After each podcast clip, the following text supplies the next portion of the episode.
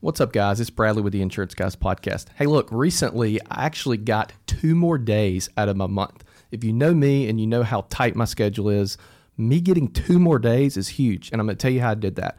I did that with CoverDesk. Guys, this is not a testimonial, even though they are a sponsor. It's not a testimonial, it's not a made up story. This is a real life story. Me as a new agency owner, obviously, my business organization chart I fill 80% of the seats, right? Well, one of the things that I do because I wanted to make sure that my people get paid right is I reconcile all my commission statements for all my carriers. And literally, guys, when it comes around payroll time, it takes two whole days for me to reconcile for the agency and reconcile for my agents. And I recently trained my CoverDesk virtual assistant on how to reconcile the agency commissions for my management system, which I'll say is not a popular management system. It's a newer management system. And I was able to train her how to do that. Literally, guys and gals, it bought me two extra days in the month. I could get two more days of production, get two more days with my family. Think about what you could get from two days. That's what this service from CoverDesk has provided me. Give CoverDesk a call or head over to www.coverdesk.com. Thanks. Insurance agents from around the world, welcome to the Insurance Guys podcast. My name is Scott Howell, your fearless host and leader, insurance agency owner and insurance evangelist for I Protect Insurance and Financial Services, based out of Huntsville, Alabama. And before we get started on today's episode, please help me welcome. He is a six foot three sophomore from Saraland, Alabama. Parade first team All American rivals, five star recruit, is a fantastic insurance agent and a great American. Ladies and gentlemen, please put your hands together and welcome the incomparable Mr. Bradley Flowers. How are you, Bradley? Excited, Scott. Man, I am fired up, guys. Let me tell you what I did last night, Bradley. Our guest sent us an email. Don't know when it was. Can't remember. A couple days ago. Don't know. So I go to bed last night about 11 o'clock and uh, three o'clock in the morning, I sit up straight in my bed. I'm like, Jen, I'm not sleepy. I'm gonna get up. So I go in the den, pull up my laptop because you and I were podcasting all day yesterday. I didn't get a lot of work done. Right. And That's probably I'm why getting, you didn't sleep good. Yep, probably. And I'm answering a bunch of emails and looking at a bunch of stuff. And I knew we were going to interview him today. And I see this email and I open it up and I see that there's two videos on there from his sales training program that he had sent us. They were, I think they were question and answer kind of sessions that he had done. I, I can't remember the program it was on, but so I clicked start on the first one. Bradley, would you like to know what time I went back to bed? What time? 6 a.m. I watched those two damn videos for three freaking hours last night. It was session one and two, and then there was three and four on there as well. I could see you just sitting there like every time he says something you agree with, you like grunting or something like, mm, you know Oh. how you do. Mm, I was like, mm, mm. At one point, I stopped the video, went back to the email, and I forwarded it to all of my agents. And I said, I can show you the email. I said, if you want to be better at your job, watch these two videos. I swear I did. I've had about four hours of sleep, three hours of sleep right now. Speaking of sleeping, you know what Aaron Robertson told me this week? Aaron was on vacation down here and he and I met Nick Berry for dinner.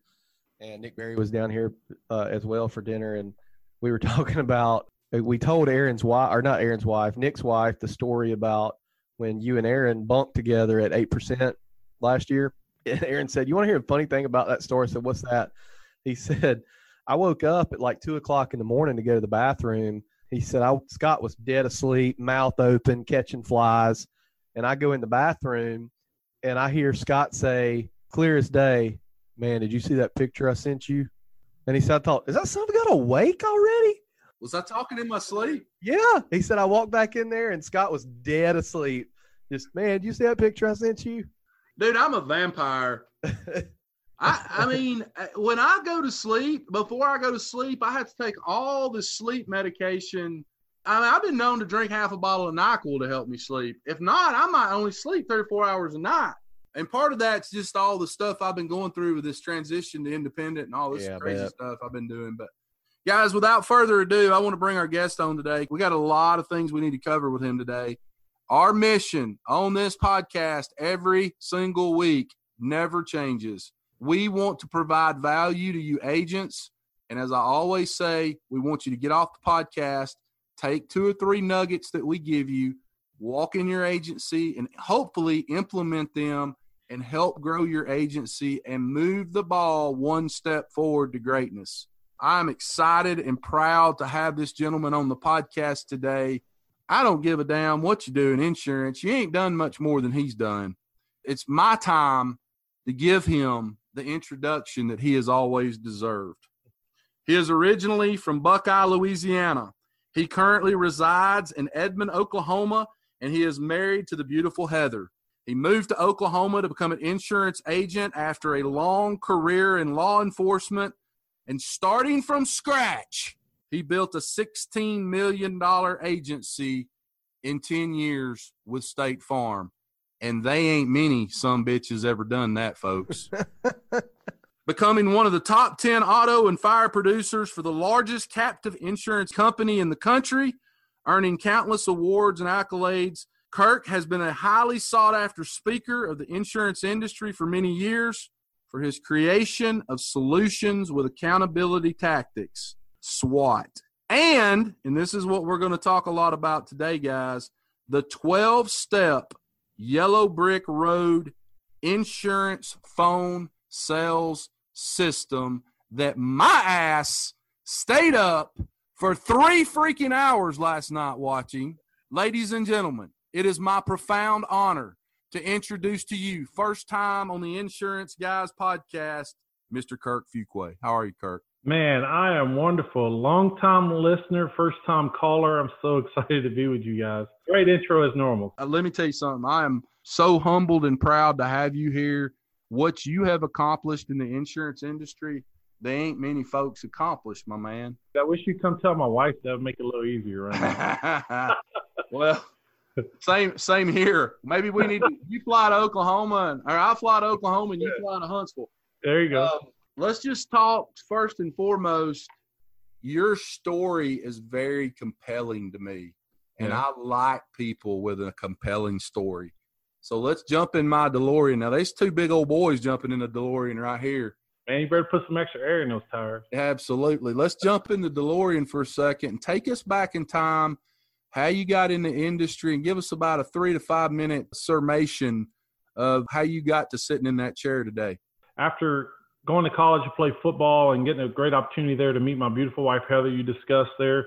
She was a cheerleader there, and I played football when I was much skinnier, and uh, was in criminal justice. So I got a master's and bachelor's in criminal justice. I thought I wanted to be a DEA agent. That was my goal, or FBI agent, and started working at a place called West Monroe Police Department at West Monroe, Louisiana. If you guys have ever seen the TV show Duck Dynasty, it's where it's filmed. My wife actually went to high school with Willie from the show there. I was a police officer there for seven years, detective in narcotics for five of those years. So I had a really unique background doing that and really diverse. And police work was a lot different then than it is now. I'll tell you what, I really, it's really a challenge out in the world today, what's going on. But, you know, back when I was doing it, it was uh, definitely educational. So I, I learned a lot about human beings and how to communicate with them in every, I guess, every type situation you can imagine, you know, from murderers down to somebody who stole a bike you know, I dealt with them and had cases associated with it. And I love what I did, lived on adrenaline, didn't have kids, and it was a good time back then. So did that for a long time. My wife came in one day and said, Hey, we need to buy a house because I was living in an apartment for free that I'd actually called a kind of a weird thing to say, but a serial rapist in this actual apartment in a nice apartment in town. And they didn't think that they could uh, lease out the apartment. So they asked me to live there for free. I was like, heck yeah, I live in a nice apartment in town for free until about a year later, I'm having the whole jury walk through my apartment. You know, it's kind of weird uh, Mm. for the trial. But ended up, uh, like I said, ended up we called them, and so it was a good thing. We got that done. She come in, she wanted to buy a house. Like, what are you talking about? Buy a house? We live here for free. And she said, I want to go to anesthesia school. She was a nurse. She wanted to go nur- be a nurse anesthetist. And so I quit police work cold turkey, man, to chase after what was important to her. And uh, we moved. I couldn't be a police officer and not live where I lived. So we moved two hours away from West Monroe, Louisiana to Shreveport, Bossier, Louisiana. When I moved there, I actually moved about a mile away from a State Farm agent by the name of Tag Rome, uh, who ironically recruited me to play football uh, in college. So I've known him since I was 17. I ended up transferring my business to him and doing that. And he had a nice business. I was like, man, how do you do this? And uh, he gave me some pointers, and then off I went on trying to pursue the opportunity there. But I didn't have any sales experience, so I went to work for this little company you guys might know uh, called Progressive in claims. And oh my God, I am not a claims dude, and I figured that out fast. Did not enjoy that. Next, to get my sales experience, I did a little bit of, of debit insurance. You guys ever heard of that? You, oh, yeah. talk about that on the podcast. Debit route. I was an agent there and then a, a manager for six years actually in a debit company had about. We're talking. we we're talking life insurance, right? The debit. We're talking. We're talking in the same neighborhoods I was going uh, as a police officer with all my SWAT team guys. with about five of us going into uh, same one except I'm walking around with a bag of cash, about three thousand dollars of cash, knocking door to door, running around collecting about twenty thousand dollars a month, and have to sell more life insurance than what you didn't collect on people that unfortunate maybe had got a first or third check or something like that. So right. it was a definitely interesting transition to the life of sales. And one of the biggest things I learned as a police officer, without a doubt, like I said, was how to communicate with people, how to read people, and how to really understand them. And in this job, doing this, I had great success as a manager there. We were either number one or number two in the nation every year in my staff that I had. But what I really learned from that experience is how to not sell from my own perspective what I thought they could afford or not, it wasn't my decision. It's my decision or my job to help them discover the problems, just present it to them, and let them make the true choice if they could afford it or not, not me do that. And the other thing I really learned in that job was how to drive results through others by having an eight man staff that worked under me. So learned that and then um, started getting opportunities within that organization and go upward. But I still had that dream of chasing the agency to be my own business owner. Interview with State Farm, they said no to me five times. So five glorious times until eventually a gentleman by the name of uh, Kevin Garrett, who's a sales leader in Oklahoma City, who's from Louisiana, called me up and gave me an opportunity to come to Edmond, Oklahoma, a place I didn't know one single person, had never even drove through Oklahoma, to come and start a new market or scratch captive insurance agency. Good oh. time. and off I went. So I want to ask you this question, Kirk, because I'm I'm interested. Yeah. So you made it. Uh, when you say five times, are you saying you made it through the agency owner pool thing where you're qualified. But then when it came time for these agencies that would come up for, you know, whether somebody died or retired or whatever, every time you went for one, they, they picked somebody else. Yeah, actually went to the interview, went in, they picked somebody else. So what I figured out real fast is that they know who they're going to hire before they walk you walk Absolutely. in the room. Absolutely. Absolutely. Yeah. So that was the reality of it. So and the funny thing about it, the good thing about it now, every single one of those places that said no to me have all paid me to come back to come speak. So I don't hold a grudge at all about that. So. sure you don't. not a bit. a good buddy of mine one time told me, always make sure you get the last laugh. Yeah. don't get, in other words, don't get too upset when people do you wrong or pass you over. Just make sure you get the last laugh. Yeah. I think I think that drove me a lot in you know what I did every day, and you know I got started. I didn't know anything, man. I didn't know anything. I was thrown out in the woods. You know, I didn't know anything about the computer system, how to get it going. I didn't know anything. I just figured it out, just tried to get it done, and I bought internet leads like crazy, thinking that was going to be the answer back then. And heck, man, next thing you know, State Farm came out with a subsidy uh, that they did to start supplementing for leads and giving the the insurance lead companies like four dollars for every single name that they would send them no matter what happened. So I went from getting like 100 internet leads to getting 500 overnight. It was weird. I don't know how that happened. And all of a sudden they found more people to give me, and my closing percentage went crazy. And I was I was doing really well. You know, we were doing 100 to 150 items or apps a month in Oklahoma, where nobody was doing that. I was going all over the country to speak and teach about that process already. From my my third, fourth month in the agency, they started asking me to speak and doing all the stuff, talking about the things we were doing. And so we were having success on paper. I was traveling at the highest level, you know, getting all the stuff that you need to, all the accolades and getting asked to go speak, do all that. But by the time I got to my third year, reality started to set in of the economics of this field. So I was over marketing, overspending, and producing, and everything looked great on paper and getting asked to go all over. But the reality was I was $300,000 in debt and had to borrow like $45,000 from my mother in law mm-hmm. just to make payroll had uh, three opportunities to go in leadership then. My whole deal was I didn't, I did not want to do that. I felt like uh, if I was going to do that, I didn't want to go and go into leadership and be that guy who had broke his business and go try to tell somebody else how to fix it. So the recommendation of some of my, my close mentors, I recommended that I go on this pilgrimage that I call it, where I go around the country to some of the top agents to kind of sit back and truly evaluate the mistakes I've made economically, especially, and to kind of restructure myself from there.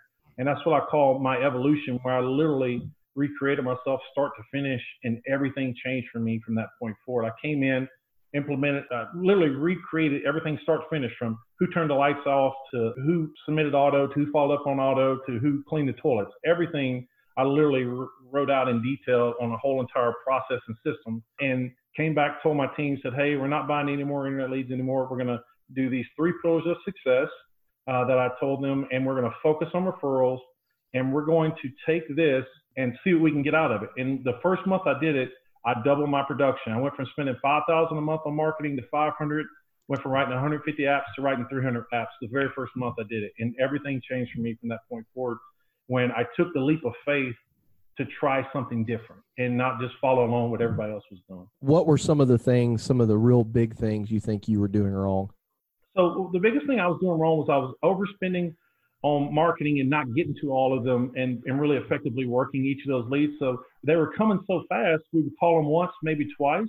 But then when we did do it, we wouldn't maximize that phone conversation, wouldn't get more than one or two products out of it, wouldn't get financial services. And the worst part of it was we weren't creating an experience or doing anything to extract referrals from it. So our marketing dollar was going much shorter road than if I was extracting referrals, which is a 40, 45% mm-hmm. closing rate. I went from about a 15 to 16% closing rate. Then the subsidy came and increased my volume. I went to like two or 3% closing rate overnight. And in third year of that new market contract, what happens to your premium builder, right?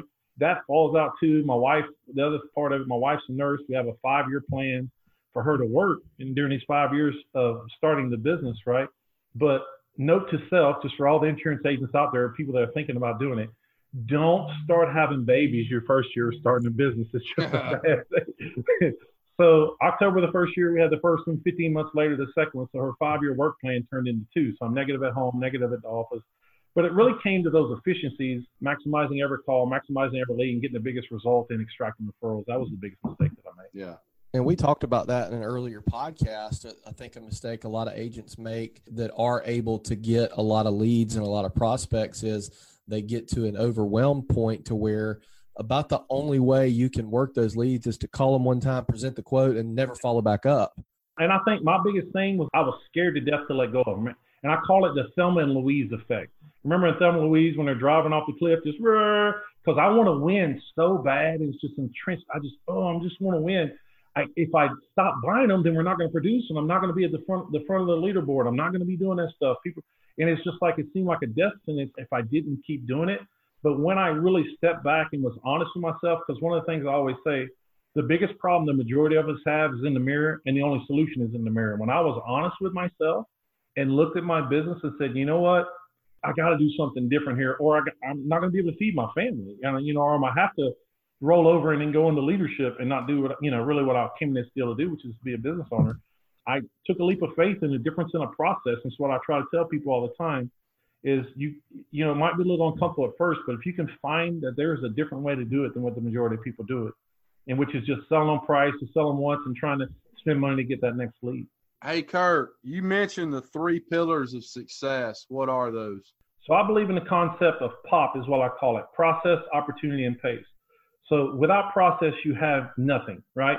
Processes before people and before anything. You could have the New England Patriots, but if you didn't have a playbook that's uh, effective, then they wouldn't be as good as they are now, right? So the process is always first, and I always recommend build that. Opportunity is the fuel that goes into that process. So I say process is like the race car.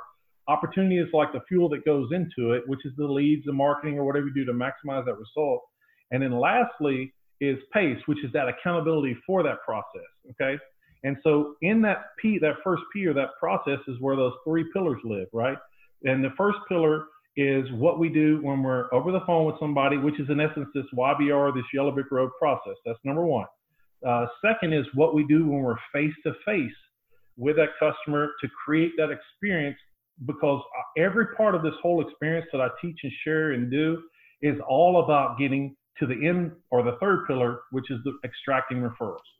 So every interaction leads to either cancellation or referrals, and there is no in between. So we have that mentality or that culture that everything we're going to do is about creating this unique, different experience for the customer to where at the end of it, they want and feel like they're obligated to give us referrals. But all we have to do is just ask the right way. And that's what I was able to master and figure out and share all around the country for the last eight years. So. That's fantastic. Let's talk for just a moment. And I've got so many things I want to talk to you about today, but I do want to briefly mention and talk a little bit about what I watched last night for three hours. Okay. The Yellow Brick Road. From what I saw last night, you did a fantastic job of taking and explaining and then throughout the sales process starting with picking up the phone and answering the phone you used open-ended questions but then you already had the answers to those questions regardless of what they said you know on the program. So over time if you're an agent and you're utilizing that system you know you you're going to know before they even answer or when they answer exactly what you're going to say back to them. Exactly and i'm going to know and you're going to know what they're going to say which is even more powerful. Right. This whole conversation was really born around helping those agents or, or team members or staff members that struggle with the concept of selling on value especially considering that the whole world is conditioning them to be about price right so i took that whole mentality uh, of that and how that can affect them by if they come on in for price, that's the reality of it. If they come on for price, you're going to probably lose them on price. Right. Or even worse, you don't even get them in the house. So that's where this whole thing started because, as you know, in the captive world, I was uncompetitive all the time, right. you know, but still was able to had to find a way to sell. So now in the independent world, it's super easy when you apply this to it because you have that range of it's all about eligibility. That's all that's ever mattered to me is eligibility. Price has never mattered at all to me with this process. It's really irrelevant because one of the things we don't do is we don't do an apples to apples quote. We don't copy the mistakes of other agents. We're going to take the customer down a path, a prospect down the path to create this custom, unique watermelon, I call it. So it's not an apples to apples quote. We're comparing watermelons to apples. And so what I did through this conversation is I took all those years of experience of interviewing interrogations with the most craziest criminals or situations you can imagine and applied the techniques that I learned about human nature and about physical responses and listening to the things in their voice and how the utilization of open-ended questions by doing actually small setup statements that really put them in a position where I can 100% predict their responses. Right. And script that all accordingly. So like most people you see, they have a script that's like two pages, right? This is literally like 3,700 pages of Word document that I've tied together into this system. It's a, a over a thousand alternate ending create your own story deal. And it's just what I call follow the yellow brick road where you stay out, uh, you know, out of trouble. And, and if you want, I can explain that why I call it the yellow brick road. But this is what I do when I, I mean, go all over the country. I just randomly pick people out of the crowd and role play with them. I say, dare you to beat me. Good luck. Yeah. Because if I'm in control of the conversation, I know I'm not going to get beat because I know I'm going to ask a question and I can predict your response. And I'm prepared for every one of those. And that's what I try to mm-hmm. share with people. And it was just hard to get them to understand that for so long till I came up with a product like this to be able to make it easier for them to do it. Let me tell you what I loved about it. I loved a lot of things about it because I always say, Mike Stromsoe always says, big doors swing on little hinges. Yeah. And I think with a lot of insurance sales professionals, people who have been in the industry for some time and have had some success with sales, if they would have an open mind and take your training and implement it and just tweak a lot of what they're already doing and then implement your your open question mm-hmm. philosophy I'll give you an example how many times does a, a great salesperson answer the phone and say hey mr jones how you doing today Mm-hmm. And you know what I'm talking about, yeah. right? And wow, what a what a terrible question. And why this is such a bad question to ask because you can't predict the response that the customer is going to give. Exactly. So my whole deal is I call the conversation like this teapot, right? Right. So this teapot builds up with pressure, and it's our job to control as that heats up when you release the pressure on that prospect and allow them to answer in a time that's really makes more sense to us. If you let them answer any time before that, the first response that's going to come out of their mouth because their condition as a human being is going to be no thank you good to go i'm happy with it or whatever it's going to go hold it or how's your day? or it's going to be oh man my day sucks this happened that and then how do you come back from that? Right. So you've got to be able to control that. That's like one of the biggest mistakes a lot of people make is doing that because they allow them to release that pressure. It's like a bottle rocket without the stick on it right? It can right, just right. go all over the place and you can't control it. So agents the 250000 insurance agents listening to this the correct way to call somebody. Now, guys, we're talking about we're out of the gate here. We've all just said hello to each other. We ain't even gotten into anything else. He teaches that the correct way to do that is to say, Hey, Miss Jones, I hope you're having a great day today. Is that correct? Am I right Yeah. about that? Yeah, if they have to say it because it's it's a habit that's hard for people to break. Right. And then throughout the sales process, everything is an open ended question that he already knows it can only be one of three, four, five responses. And if you can remem- memorize those four or five responses, it just takes you down the yellow brick road, which I assume ends with a sale, right? Or no. yeah, that's how you know that was the deal. So so so long I'm going around the country teaching this and doing that and explaining this and doing it, role playing it. People were taking notes to do it, and that became the challenge because it's so simple and easy for me to do it. It's just natural for me to do it.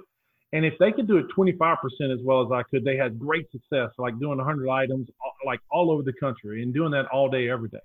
What I needed to do was find an easier way to implement that in. And so I, this is really version 2.0 of this the first time that I did this was with a company called Today App, and I actually they was the first company I ever saw that had scripting, which was a compensation plan. It's really for captives and stuff have that, but had a scripting function in them. I saw the guys out of the big speaking engagement I was doing in California, and I saw their programs. Like, man, if I could put my scripts in there, that'd be awesome. Well, the way that I made them the first time, they all ran in a straight line. So the conversation goes in a straight line as it comes down, gets to that open-ended question that I asked, and I would call those scrimmage points. And I would have to practice and role play with people to teach them how to deal with those scrimmage points. And took a lot of time on morning role plays or teaching or training, them come to training to teach them how to deal with what if they say this? Because I literally go, okay, what could they possibly say? Let's talk about it. Right. Blah, blah, blah. Okay, this is what you say here, here, here, here.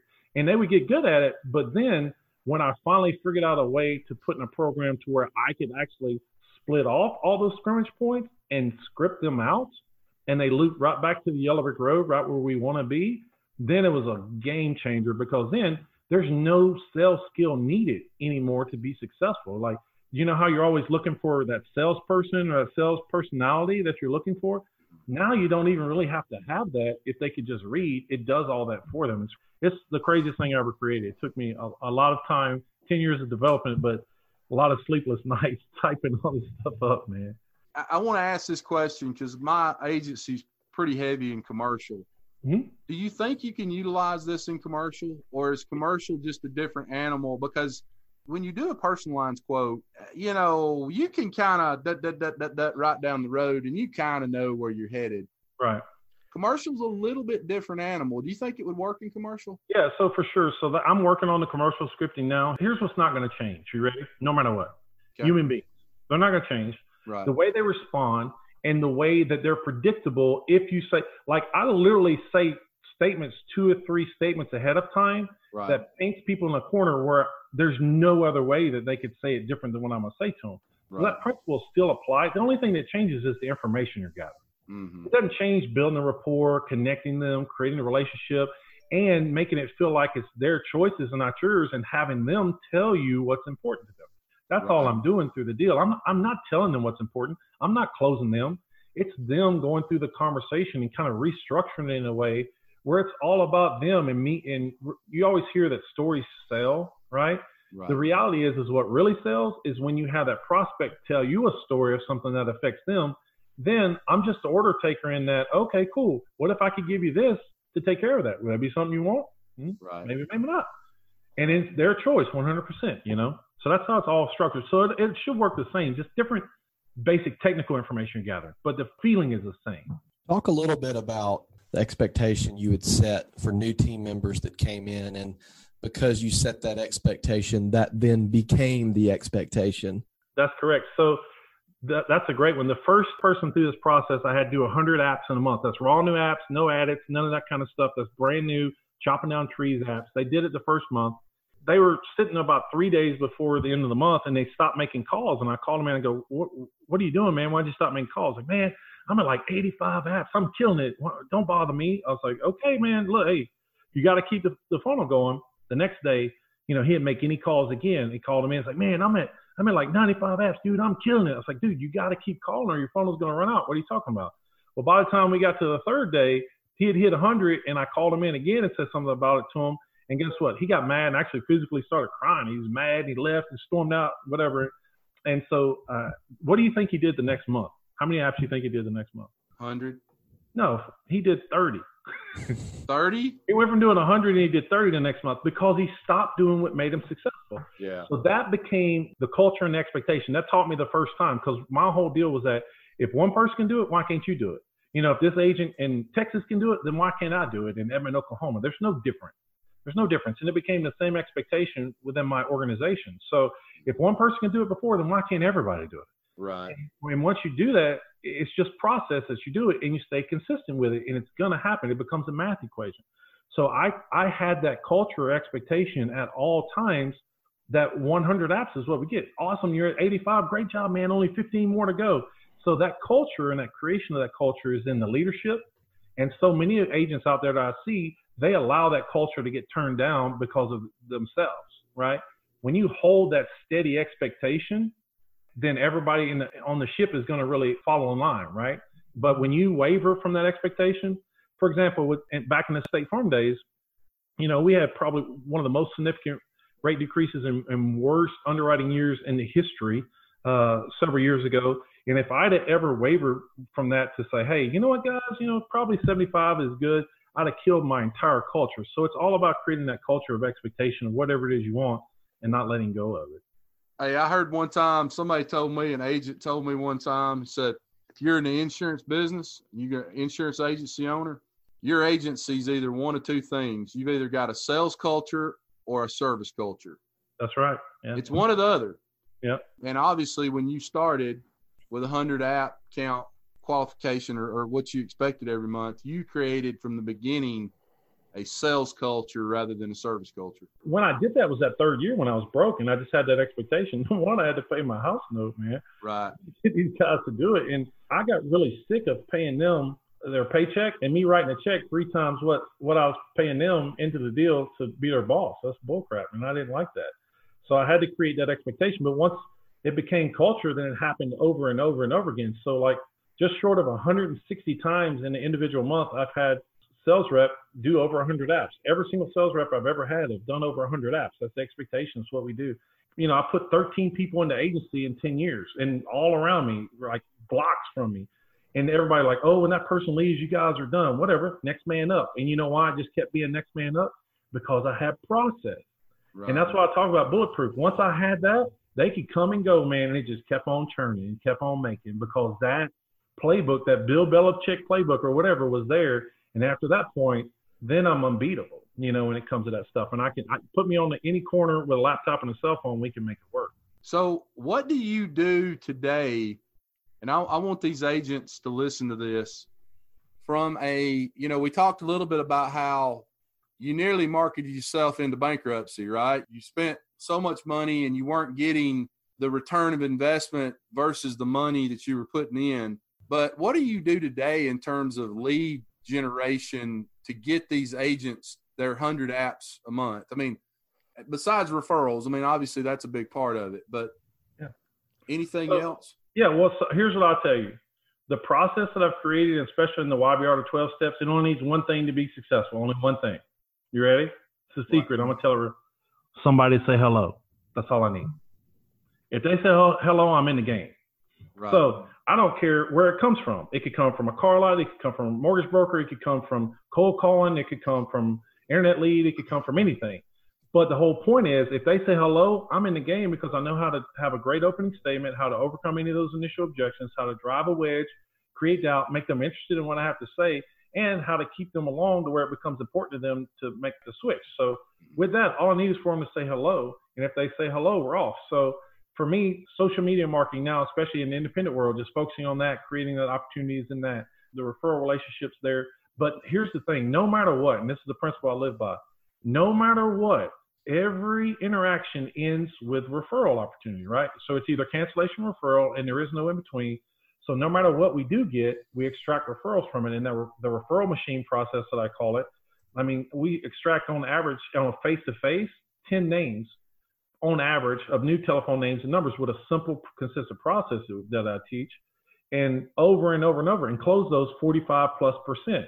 So it gets to where I have so many of those, I really don't even need that. So early on, when people come to work for me, coming in, I have structure and organization of where their job titles are, and they work their way up through those job titles and what they do. Early on, they might make two or three hundred phone calls a day to get the results that were needed. Right. But as they evolve through the organization and through the process, they start making 15 or 20 phone calls a day and doing 100 plus apps a month because they're more efficient. Closing rates are off the chart. I've had kids that's worked for me have 85% closing rates. Like literally, if they talk to you, you're going to give them a credit card. It's done. Right. Right. You know, and it's, a lot of that is because they've created centers of influences or they're created, you know, working their referrals and, the, and things that they're working is really the higher level stuff because they've learned that and then maximize it through that conversation that's proven itself over and over, you know. Dude, that's amazing. Thanks. God, I love you. You've kind of cracked that code, you know, for years. There's always been this this yin and a yang between uh, our salespeople made or you know, our salespeople are born, you know, and some people, you know, you listen, read all these damn books. I've read every damn one of them. Yeah. Those damn people say, well, you can't make a great salesperson. You gotta, they're born. And then some people will say you can make a great salesperson. But what you've done with your course is you kind of dummy proofed it. Now, maybe based on different closing ratios, somebody who was already the personality type to be a natural salesperson right. is going to hit that 85%. Right. But at least the person that was a 20% might be a 50% now. So this is what I call it kind of the differences. So I'm going to kind of go through two things here. So the first thing is when I'm looking for these people, there's really three things I'm looking for. I call them the three C's, right? They need to be coachable, competitive, and have capacity. That's what I'm looking for. If they've got that, I can teach them everything else. Right. So if they're coachable where they're listening to what I have to say, right? They're competitive where no doesn't hurt them and they have the drive to pick up the phone and want to be something like I grew up in a trailer. My dad was a mechanic in the backyard, driven me my whole life to be successful, right? Because I wanted to get out of that small town and to be able to do something and then have, have the capacity to be able to do like, can you talk on the phone and quote and do it accurately, you know, and do all this stuff at the same time you have to do. So that's some of the testing I do before they come in there. But with this system, the difference when you talk about that salesperson being born, the reality is those salespeople, what makes them good is their ability to come to the forks in the road and to be able to dance their way, kind of like the scarecrow back and forth, like I say on the Wizard of Oz, down that path to whatever the customer takes them, right? Right. And then, or they're walking around kind of with that old school paper map of that atlas, right? So what I was able to create was a GPS. Imagine the difference between having an atlas and trying to get somewhere, or that GPS is telling you turn by turn, watch out, there's traffic here, go this direction, turn here. And that's what I was able to create. And it's the craziest thing ever that I've done it, but that's what I've done. So it makes it where that innate ability to tap dance isn't as important, but it's great if you have it as long as you stay coachable and stay within within the realm. You can, and it's not like a a strict, stringent, I am a robot reading a script, which is the biggest thing a lot of people are scared of. I don't want to sound like a robot, Kirk.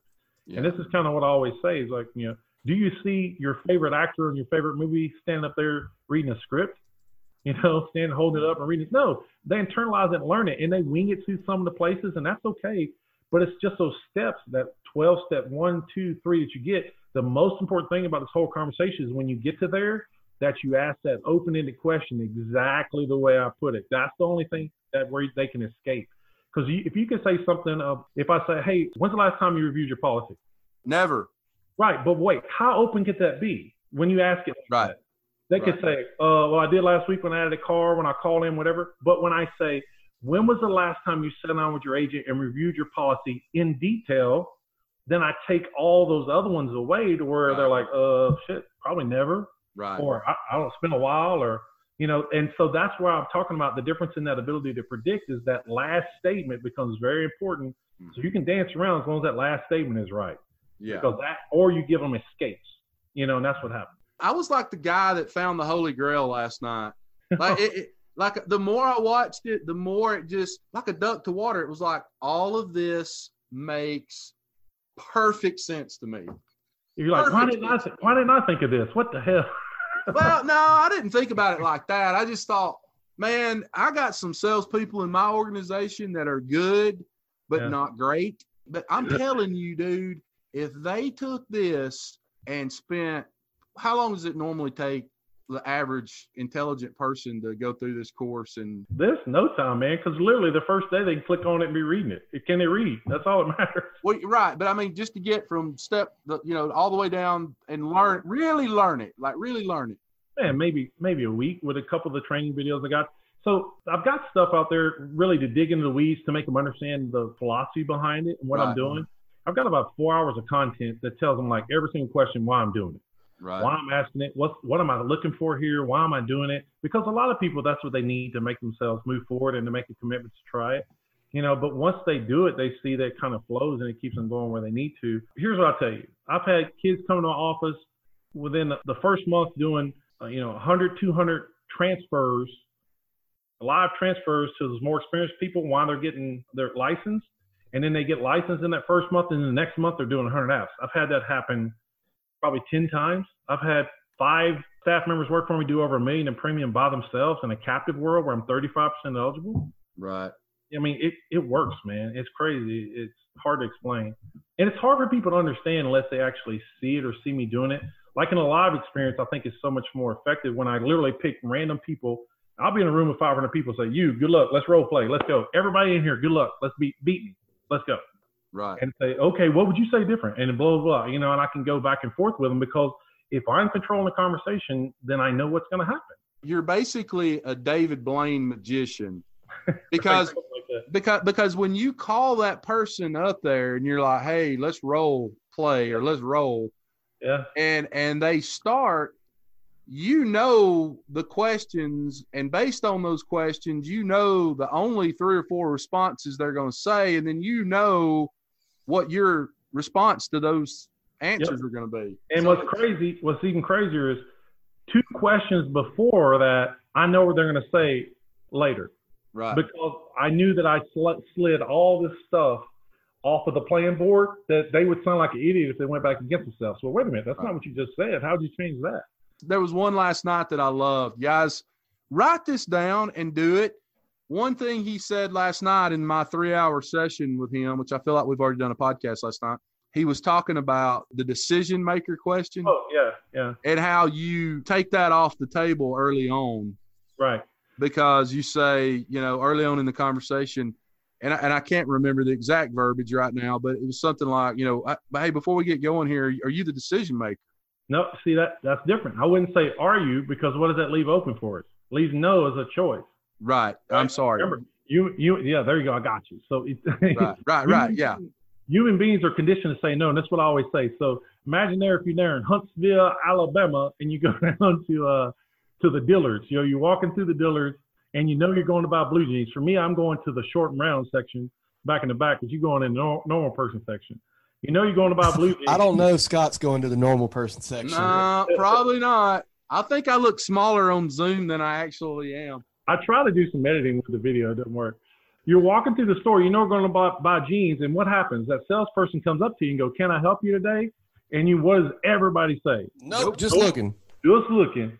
So that's what I call that's that fight or flight deal in people where they just kind of extend their arm out for people. And what I always say, watch, I'll show you in the camera. You extend your arm out like this, and what I do, what I do is I basically take your arm and just kind of push it like that and take one little step closer to you. right, And you're like, oh shit, okay, what's happening? So with that process, asking that question, I know that one of the most common common objections you're going to get at the end, and really was that that safety valve for those people or the prospects you're working with that they keep in their pocket that can help them escape if they need to, if they don't want to make a commitment right now.